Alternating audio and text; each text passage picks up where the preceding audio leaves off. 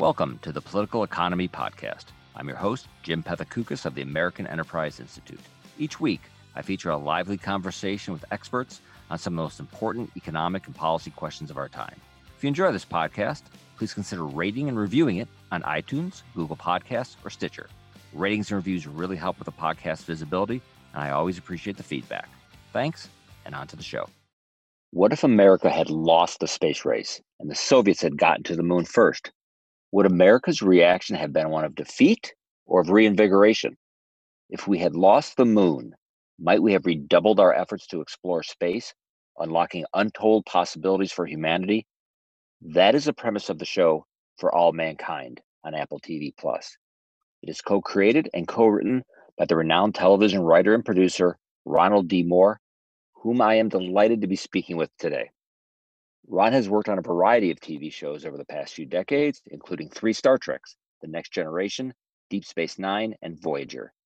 He is also the creator of the ongoing series Outlander. Ron is perhaps best known as the co creator, co writer, and showrunner of 2004's Battlestar Galactica. Ron, welcome to the podcast. Hi, happy to be here.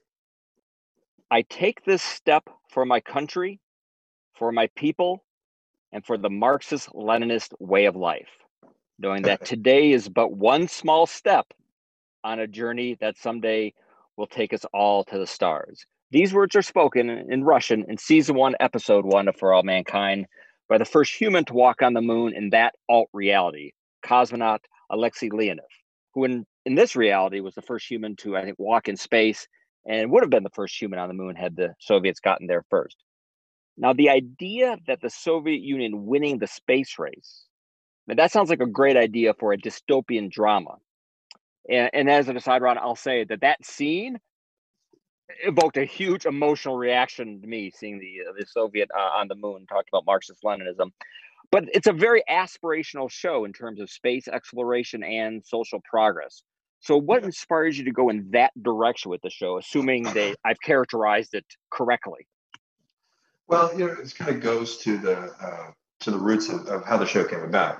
Uh, myself and Zack Van Amburg, who was a, an executive at uh, Sony Studios for years, he and I had talked um, in the sometime in the distant past about doing a show set at NASA in the Skylab era, and nothing ever happened about it. And then uh, flash forward to when Zack took over the reins as one of the co-chairs at uh, Apple TV Plus, he calls me up and says, "Hey, I, I still kind of think about." That show we talked about doing a, show at NASA in the 70s. What if we did it? What if we did a, a Mad Men style, you know, show at NASA in the 70s? And I got excited, got, oh, that's really cool because I was a big space buff. But the more I thought about it, the more I realized that uh, while you could do that as a character piece in, with with NASA in the background, the story of the space program at that era, in my opinion, was kind of a depressing one. It was about budgets getting cut back, the horizon getting closer and closer, the big, you know, the, the, the big ambitions about having moon bases and more space stations and going to Mars all just kind of went away. And so I thought I would, the show I wanted to do was the space program that we didn't get, the one that I was promised, you know, growing up as a kid, where we did do all those things, where the Apollo kept going and, you know, and the, the space race continued and we went out into the, into space and beyond um, you know, more aggressively and uh, with greater ambition. So then it became, all right, well, how, how could that have happened? Why would that have happened? And I, as I thought about it, it became clear that, to, at least to me, that one of the ways it could have happened was if the Soviets had beaten us to the moon. So instead of we get to the moon and yay, us, USA, USA, we did it. Okay, now let's just pack our bags and go home. If we'd been beaten at the last minute by our arch rival, it would have spurred us and pissed us off and made us like redouble our efforts. And now we're really going to the moon. Now we're going to do all these other things because we're so angry and so upset about getting beaten at the last minute. So that's it was always sort of meant to be an aspirational show because I, I just wanted to play that story of what I thought the space program was going to be and what it could have been. And then it was a question of, you know, well, how could we get there? And that's how the, the Soviets beating us uh, came up but certainly i think to me taking that direction that direction is not intuitive certainly you can imagine again you know sort of everything else that seemed to be going wrong uh you know there was you know eh, you know late 60s sort of a lot of unrest uh you have vietnam Uh, the economy sort of beginning to turn. Oh, and then we lose the space race too. I mean, it may not have been a very good, may have been very good television, but, but certainly sort of like to me, sort of the natural sort of alt reality version would have been just, you know, we can really do absolutely nothing right. So like like yeah, more malaise, more malaise, a deeper a deeper pessimism. Yeah, I, absolutely. You could we could you you certainly could tell that story. I guess I just didn't want to tell that story. You know, I mean, my roots in terms of science fiction go back to growing up as a as a fan of the original Star Trek series in the 70s when it was in strip syndication.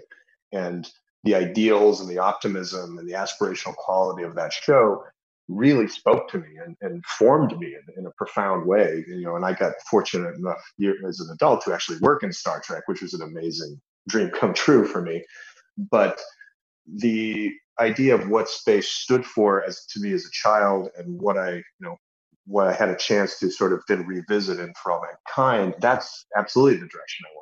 I wasn't really interested in doing a dystopian piece or showing, you know, how it all just could have gotten even more profoundly worse and, and bad as, as a result of, of the Soviets getting us there. I guess I have a certain optimistic, idealistic faith in us that faced with a challenge like that that we would have stood up that we would have like stepped up that we would have like you know not just run away and oh my god they beat us and now let's just really sit and you know suck our thumbs and be upset that it would have like propelled us on to to greater things and it would have like pushed us out into the cosmos. Is this a show nasa is helpful with? They're not you know we approached them early on because we you know one a, a, former astronaut is, is one of our uh, science consultants on the show. We have various contacts with them. And they've kind of their attitude has been we like it we can't officially support it because uh, essentially what has happened it's just so sad and it's like so reflective of our time they've taken so much heat over the years and spent so much time having to swat down this preposterous thing that the moon landing was faked but now they basically have a policy that says if you're doing something historical and it involves NASA, it has to be absolutely true. They don't want to support anything that has a fictionalized quality or you know alternate reality quality of the space program. Even though ours is a very positive view of NASA, obviously, sure. it's very supportive of it and tries to be as accurate as possible. So they just kind of said, you know, uh, we're with you in spirit, but we're not we're not going to give you the the official. So if you look closely, you'll see that you know our NASA logo has been slightly altered, and you know it's not so ah, we don't really use there. Yeah, if you look at the meatball NASA logo, you'll see that the the, the red V goes in the other direction. Ah, amazing. Uh, uh, one of the characters on the show, and it's just some because I've uh, fairly recently had read, read a biography, and you know, and especially his sort of involvement also with uh, uh, with with Disney over the years was Wernher von Braun, who is played in the show by uh, by Colm Feore, who is president of the Twelve Colonies. Uh, Battlestar fans uh, may may remember. Uh, what is your take on Wernher von Braun? Uh, someone well, who was controversial because of the you know the V uh, the V two rockets and World War II and so forth. Yeah, it's interesting. You know that that aspect really came from my partnership with Matt and Ben, who who co-created the the show with me. They had already done uh, research and uh, stuff on Wernher von Braun and were interested in him as a historical figure, and they got deep into Operation Paperclip.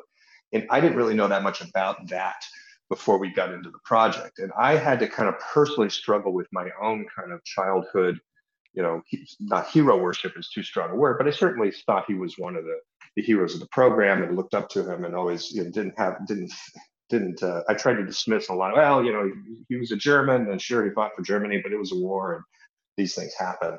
So I wasn't, I hadn't really gotten into the nitty gritty of, of the evidence and what had piled up and what, what probably he knew.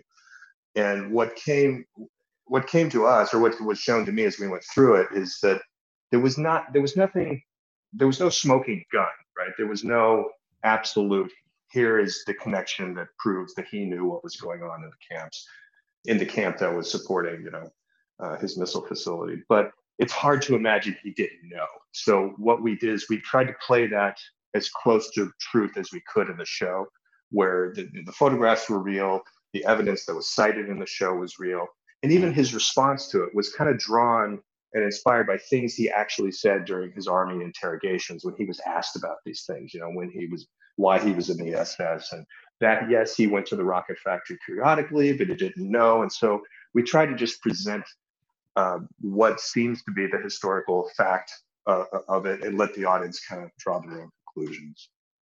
Um, so th- this is the space program we sort of uh, uh did not get.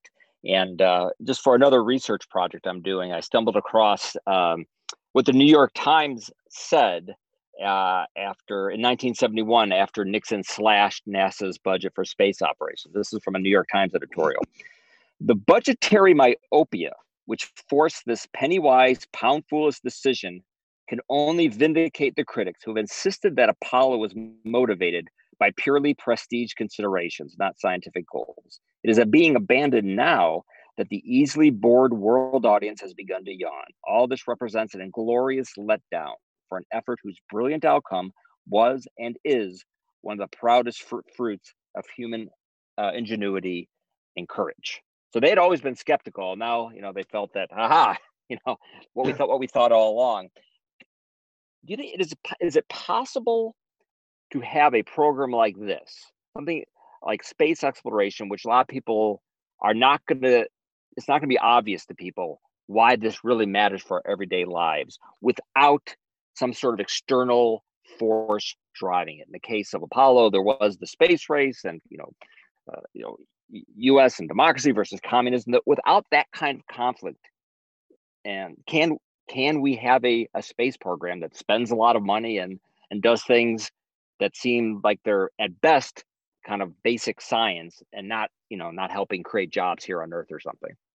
Well, I think it's certainly harder now than, than it would have been if we had kept going then you know and this is and this is the premise of the show is that if the national effort had continued in the moment and had, had kept going it could have been a sort of a lost leader in a sense. Like the the benefits may not have been immediately apparent but if we had just kept going long enough eventually you would have gotten to where we are now which is now you see business interest coming in commercial interest coming in and you start to see public private partnerships and you start seeing uh, the diversification of what it means to go into space. Once you start getting into space tourism and you start getting into places where man, there's there's money to be made in manufacturing or, or mining of the moon or asteroids or other planets, and you know you start seeing other benefits on Earth, and you start seeing technological change coming about on Earth because of the space program. It'll start to sort of build upon itself.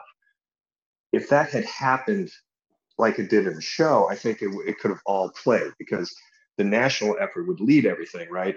And by and then private industry gets in, and now we're in an active, ongoing space program, and then it's just about it's not so much about okay, how much money is Congress spending every year, and it gets bogged down in you know whose district is, is supporting what aspect of the space program, and everybody arguing about why are we spending money on space, and we have people who need the money here on Earth, which is where we are.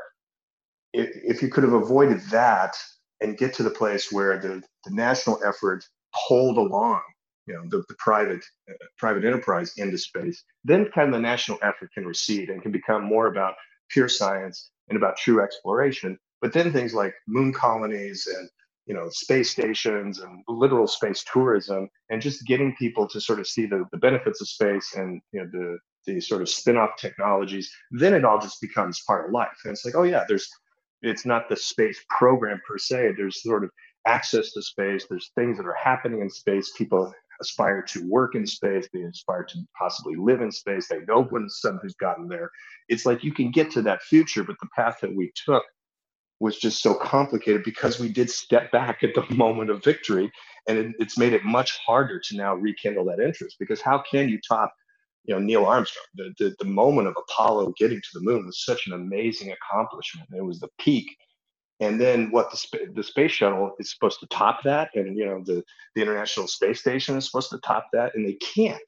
Whereas if we had kept a presence on the moon if the if we had continued going in the 70s you know and i know there's a lot of political reasons why we couldn't but just to posit it if we had then eventually now you're blazing a trail for private interests to get more involved because there's an ongoing space program. It's not just like these one-off things that are so expensive and so difficult and have so much writing on each and every launch. You know, I think you can get to that place. It's just we've made it harder for ourselves, and it's you know now we're sort of getting to the place where we're just trying to get back to the moon. it's so right. ironic, you know. Uh, in the show, um, one of the lead characters, astronaut Ed Baldwin, portrayed by Joel Kinnaman, he criticizes NAFTA for, uh, NAFTA for NASA for being too risk averse. Is that is that just a purely sort of in show criticism, or do you think that's a kind of a kind of a real world uh, criticism when we, when we think about the things that sort of have either gone wrong or not really been as spectacular as maybe many of us had hoped decades ago? I think it's a little bit of both. I think within the show, in the context of the show, I kind of felt like that's where the characters would go. They would be looking for reasons why they got beat and it was kind of like, well, this is why we got beat because we got too risk averse after the Apollo One fire, and it made us too cautious, and we lost that spirit, and that's that's the reason. And in the in real world terms, I think there is some validity to that. I think that the Apollo One fire and the Challenger accident and the Columbia accident were magnified to the point in the public imagination that then everything at NASA becomes about safety. And I'm not saying that we should risk astronaut lives willy nilly, you know, that that's not the point at all. But these are inherently dangerous things that we're attempting. And there's, you know, we, we've gotten to the point where space travel, where we're so concerned about that aspect that it feels like they're really unwilling to take much risk at all. And it's an inherently dangerous undertaking. So then you're sort of saying, well, we're going to do very, very little of it because we have to be so, so, so, so, so safe in every single possible way because we're so deathly afraid no pun intended, of, of losing somebody. And you know, and the truth is, it was predicted that we were going to lose more than one orbiter.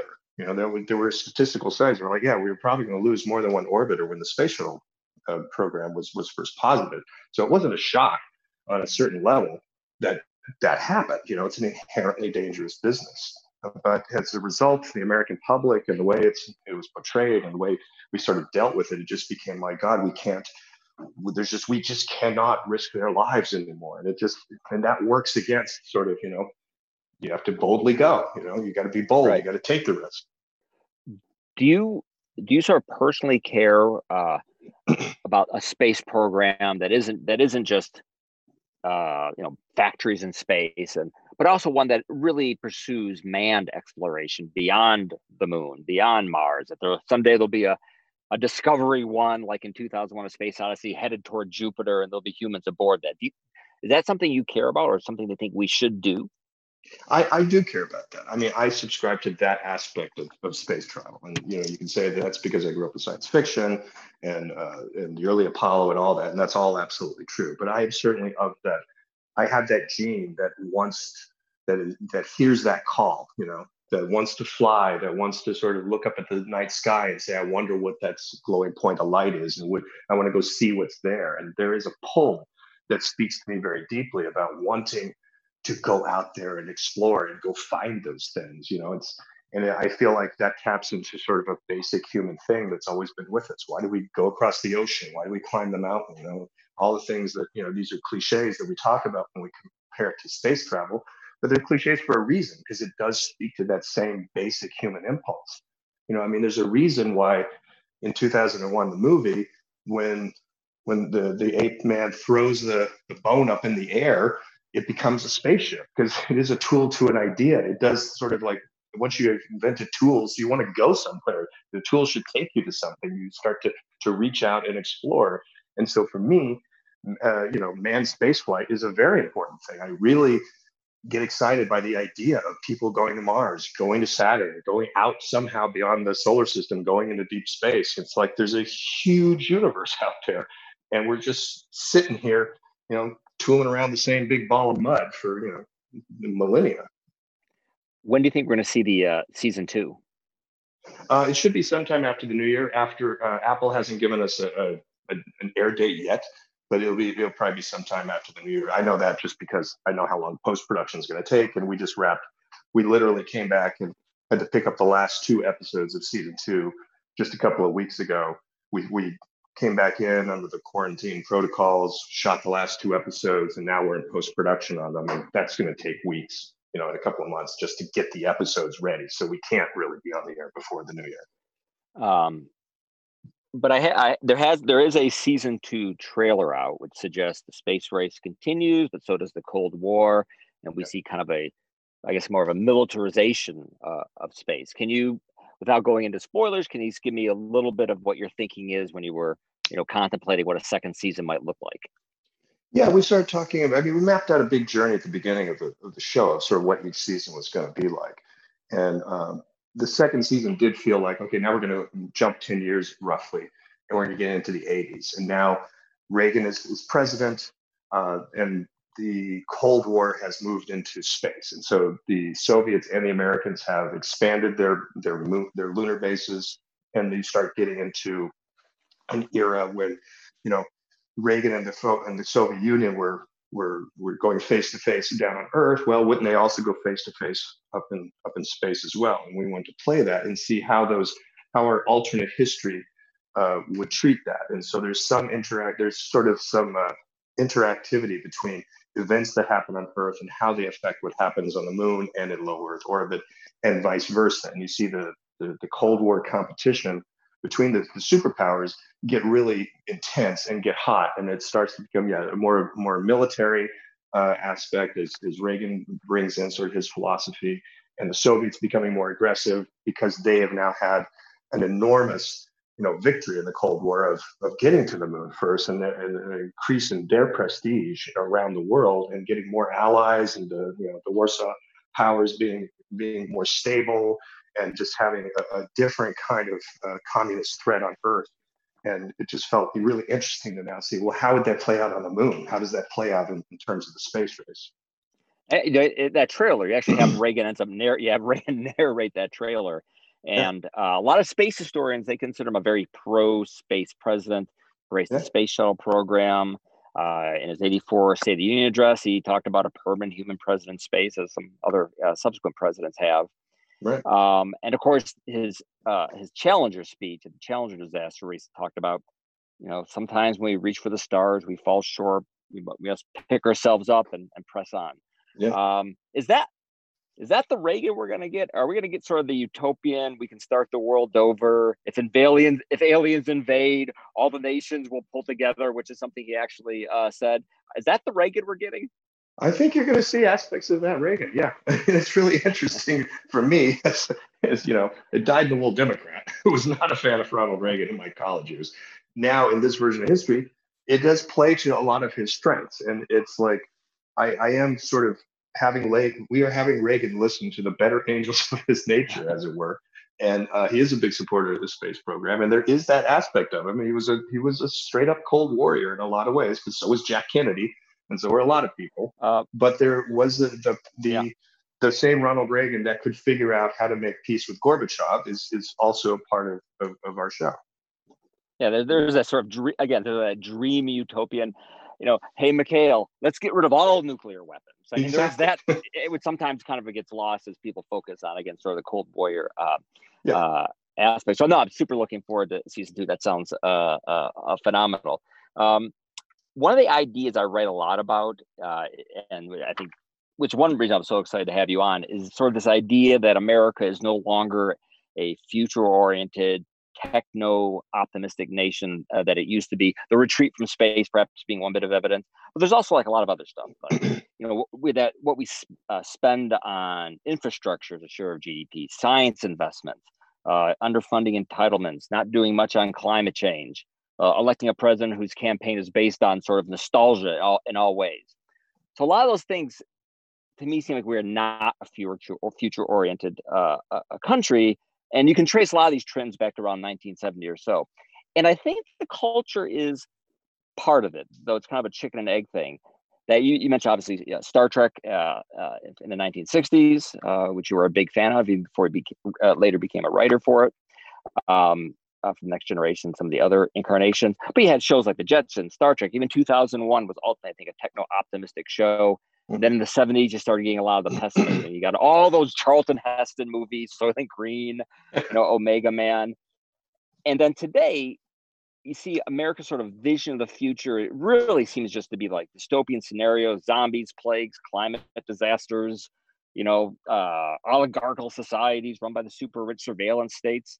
And Neal Stephenson, uh, the sci-fi author, uh, has like publicly lamented this. And here's a quote from him: "No one will be inspired to build the next great space vessel." Or find a way to completely end dependence on fossil fuels when all our stories about the future promise a shattered world. Do you think our culture produces too many dystopian stories? And do you think it matters? Uh, I think I agree with both of them. I think I think we do do too many dystopian future uh, future worlds, and I think it does matter. Uh, it's a little easier to write a dystopian piece. In all honesty, it's easier to like make things really crappy and show people at their worst, and like, what if this disaster had happened and all the people are dead except for these? I mean, it's really easy to kind of go to those places, and because it's a natural place of drama. It's harder to write Star Trek which is why there's really no other competitor for Star Trek in terms of, of what we're talking about. You know, Trek kind of stands alone in its optimistic idea of future, at least in terms of pop culture, science fiction, you know, film and television. That is, you know, there's really nothing else, and Trek kind of owns that space where it is said, not only here's a vision, an optimistic vision of the future, but it's one that probably almost everybody now buys into. It's like if you ask people what they hope the future is going to look like, they're probably going to describe a future that's very much like Star Trek, where a world that conquers disease and poverty and racial tension, and nations no longer go to war with each other, and we go out into the galaxy in peace and you know freedom and you know representing democratic values. I mean that's that's the dream, and that's what Trek is all about. It's harder to find drama in that situation it's harder to find what is the conflict. You have to work on them more. So it's a little easier just as a writer to to draw up the dystopian scenario. And I think I think that is a really good uh, point that he made in that quote. That if that's the whole diet, then no one is going to be inspired to do things. You know, Star Trek inspired generations of people. I mean, when I was working at Next Generation and Deep Space Nine, we were constantly people were constantly coming to us who worked at NASA or worked at in uh, at Silicon Valley who got into those professions because they were inspired by Star Trek because they either wanted to be astronauts or they wanted to be engineers or they wanted to to make a transporter or they just were so you know sort of inspired and excited by the ideas that they saw in that vision of the future that they literally dedicated themselves to doing it. And we need to provide that for people. We need to give people that kind of hope and that kind of inspiration if we want them to achieve those things. Because I think culture is very powerful. I think it does, you know, it does uh, influence how we think and how we behave and what we achieve. Is there an appetite for that kind of content? I mean, to me on TV, I'm not sure there's anything more optimistic than like the opening sequence, like the title sequence or whatever um, for all mankind. I mean, it's just it's like the music and the graphics. Yeah. You think, okay, something good stuff's happening. We're headed, yeah. you know, we're, we're headed toward the future. Is there? Eh, but again, you know, to some degree, the market is saying we want zombies, and we want we want now probably we're going to get a lot of you know outbreak, even more kind of outbreak and pandemic kinds of uh, science fiction. Is there an appetite out there from uh, from from Hollywood? I, I think there is. You know, and sometimes you know the business is slow to, to pick up on what what what there's a market for and what what kind of appetite there is. But you know, the classic example is you know, during the depression, suddenly everyone just wanted to go to the movies and watch something optimistic and, and carefree and forget about their troubles. You know, and, and Hollywood serves that appetite. So you just kind of need one of these things, some optimistic piece, something that that does catch people's attention to go, and then suddenly you're going to be inundated with 50 of them right now it's just that you know shows like walking dead nothing against walking dead but walking dead and shows like that have gotten you know so much viewership that everybody just piles on. Hollywood is just very imitative and they see success over there and they just keep shoveling more and more and more of that out to the audience because the audience is eating it up. But eventually get to a saturation point and then it's like enough already. I don't want to watch another zombie piece. And then somebody offers you something completely different and the audience will flood over there. I mean what gives me hope is you know, shows like uh, Schitt's Creek, which is a strange example to bring up, I know, which I've just started recently getting into because I was like, what's all the hoopla about? and I've been watching it. Right. And it's a show that has a tremendous amount of heart to it. And it is an optimistic show. it is a show about love in a lot of ways and people go to it and people want that and you can go down the list a lot of there's a lot of great shows on television that are not science fiction pieces that are about heart that are about love and are about very positive human values and there is an audience for that so i, I do believe that science fiction can tap into that audience it might be a tough sell in hollywood at the moment because everybody says yeah but people want more zombies it'll, and again, it'll just take one of those shows to take off or one feature to take off where suddenly everybody wants in on it. Yeah, I, I think it'd be very easy uh, to look at Battlestar as, oh, that's a, that's a dystopian show. Uh, I mean, how could you be any more dystopian? You know, most most humans are dead. Uh, not just one world, but a dozen world uh, are, are basically destroyed. But that to me is not a dystopian show because they don't give up they decide that we're going to save our civilization, we're going to go somewhere else, and we're going to start it all over again. Uh, do you consider that a dystopian show? I never did. you know, people said that to me all the time. It's such a dark show. I was like, well, dark things happen in the show. Terrible things happen in the show. But I thought it was a very, you know, idealistic show. It was a very, it was people struggling and, and like you said, never gave up. And that always, you know, they were trapped in the night and they were always looking for the light. And they, they that was why I felt at the end they had to have a happy ending. You know, there was people that were wondering if the show was going to like blow everything up at the end, you know, and everyone was going to die some horrible death. I was like, no, that's that's not no what way. the show no is way. about. We're not doing that. There is going to be a happy ending to this tale because it was about perseverance and survival and about, you know, what are the things of, that matter to you as a culture and as a person. You know, those were the those were the big ideas and questions that the characters were grappling with. Absolutely. Uh, one question I know I had to ask because it's, it's, it's come up when I've had this conversation with people. Um, the tech billionaire Peter Thiel, uh, who's a, a, science fiction fan, uh, has said, "I'm a capitalist. Star Wars is the capitalist show. Star Trek is the communist one. There's no money in Star Trek because you have the transport machine that can make anything you need. The whole plot of Star Wars starts with Han Solo having his debt uh, that he owed. So the plot of Star Wars is driven by money. There's so do, do you do you agree? Do you agree with that characterization? Well, Star Trek is the communist show. I, I, I he's not wrong, but I can't I can't tell you that those of us who worked at Star Trek completely dismissed that aspect of the show. Like we, even those of us in the writers' room would go, "What does this mean? There's no money.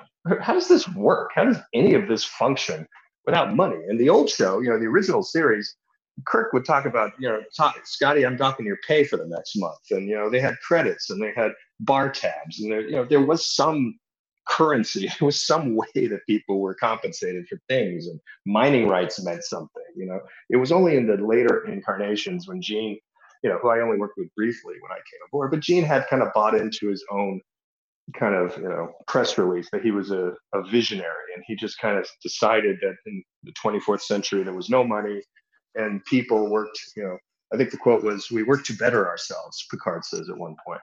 And all of us on the show just went, I don't know what that means, and let's just ignore it as best we can.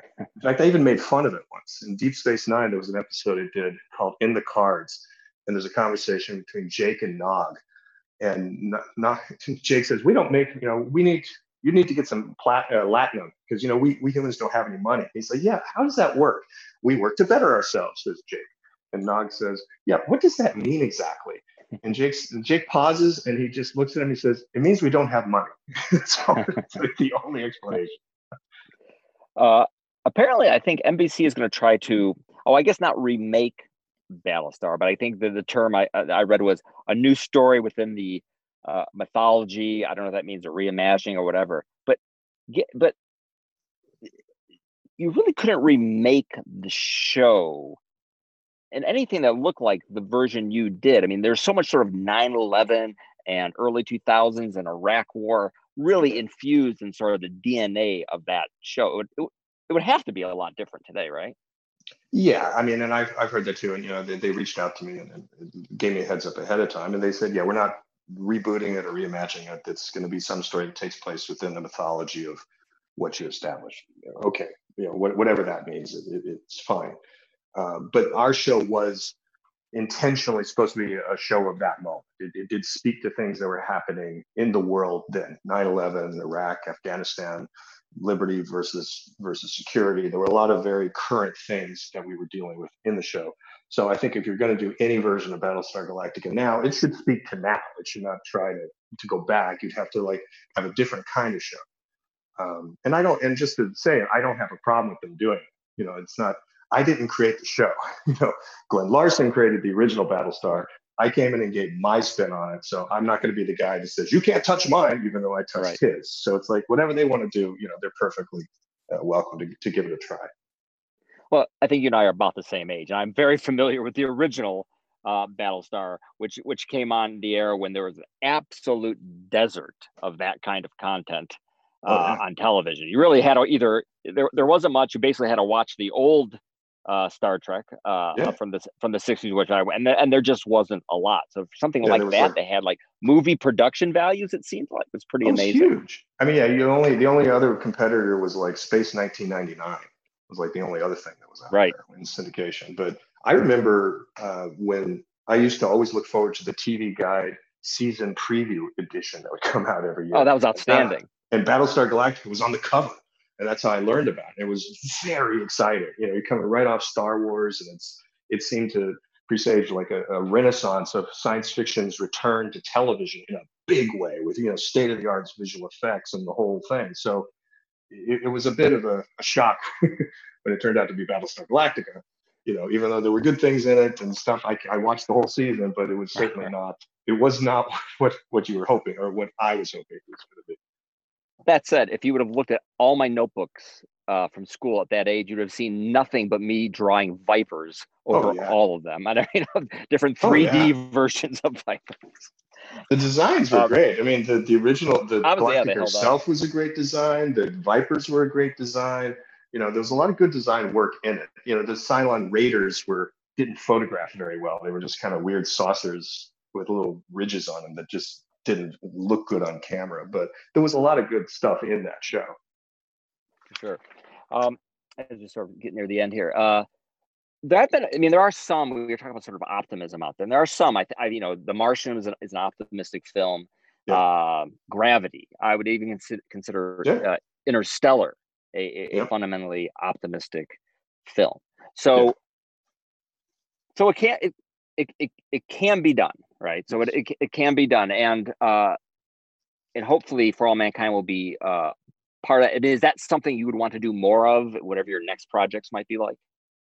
You never know. I'm always drawn to sort of what I'm interested in at the moment. I I, I do have a very soft spot in my heart for uh, for science fiction, and I would like to do another optimistic science fiction piece. I would like to do something about the future where things did work out you know, it's a good future. We we solved a lot of problems, and now go tell an adventure story or tell some big scary epic in that setting. And I I am drawn to that as a, a as a writer to do it. So yes, I would like to go there. Uh, the uh, Nobel laureate economist Edmund Phelps has a great book um, uh, which, which name I cannot. It is mass mass flourishing, and he's and, and his concern is that we are not sort of creating generations of kids with kind of a creative, venturesome spirit.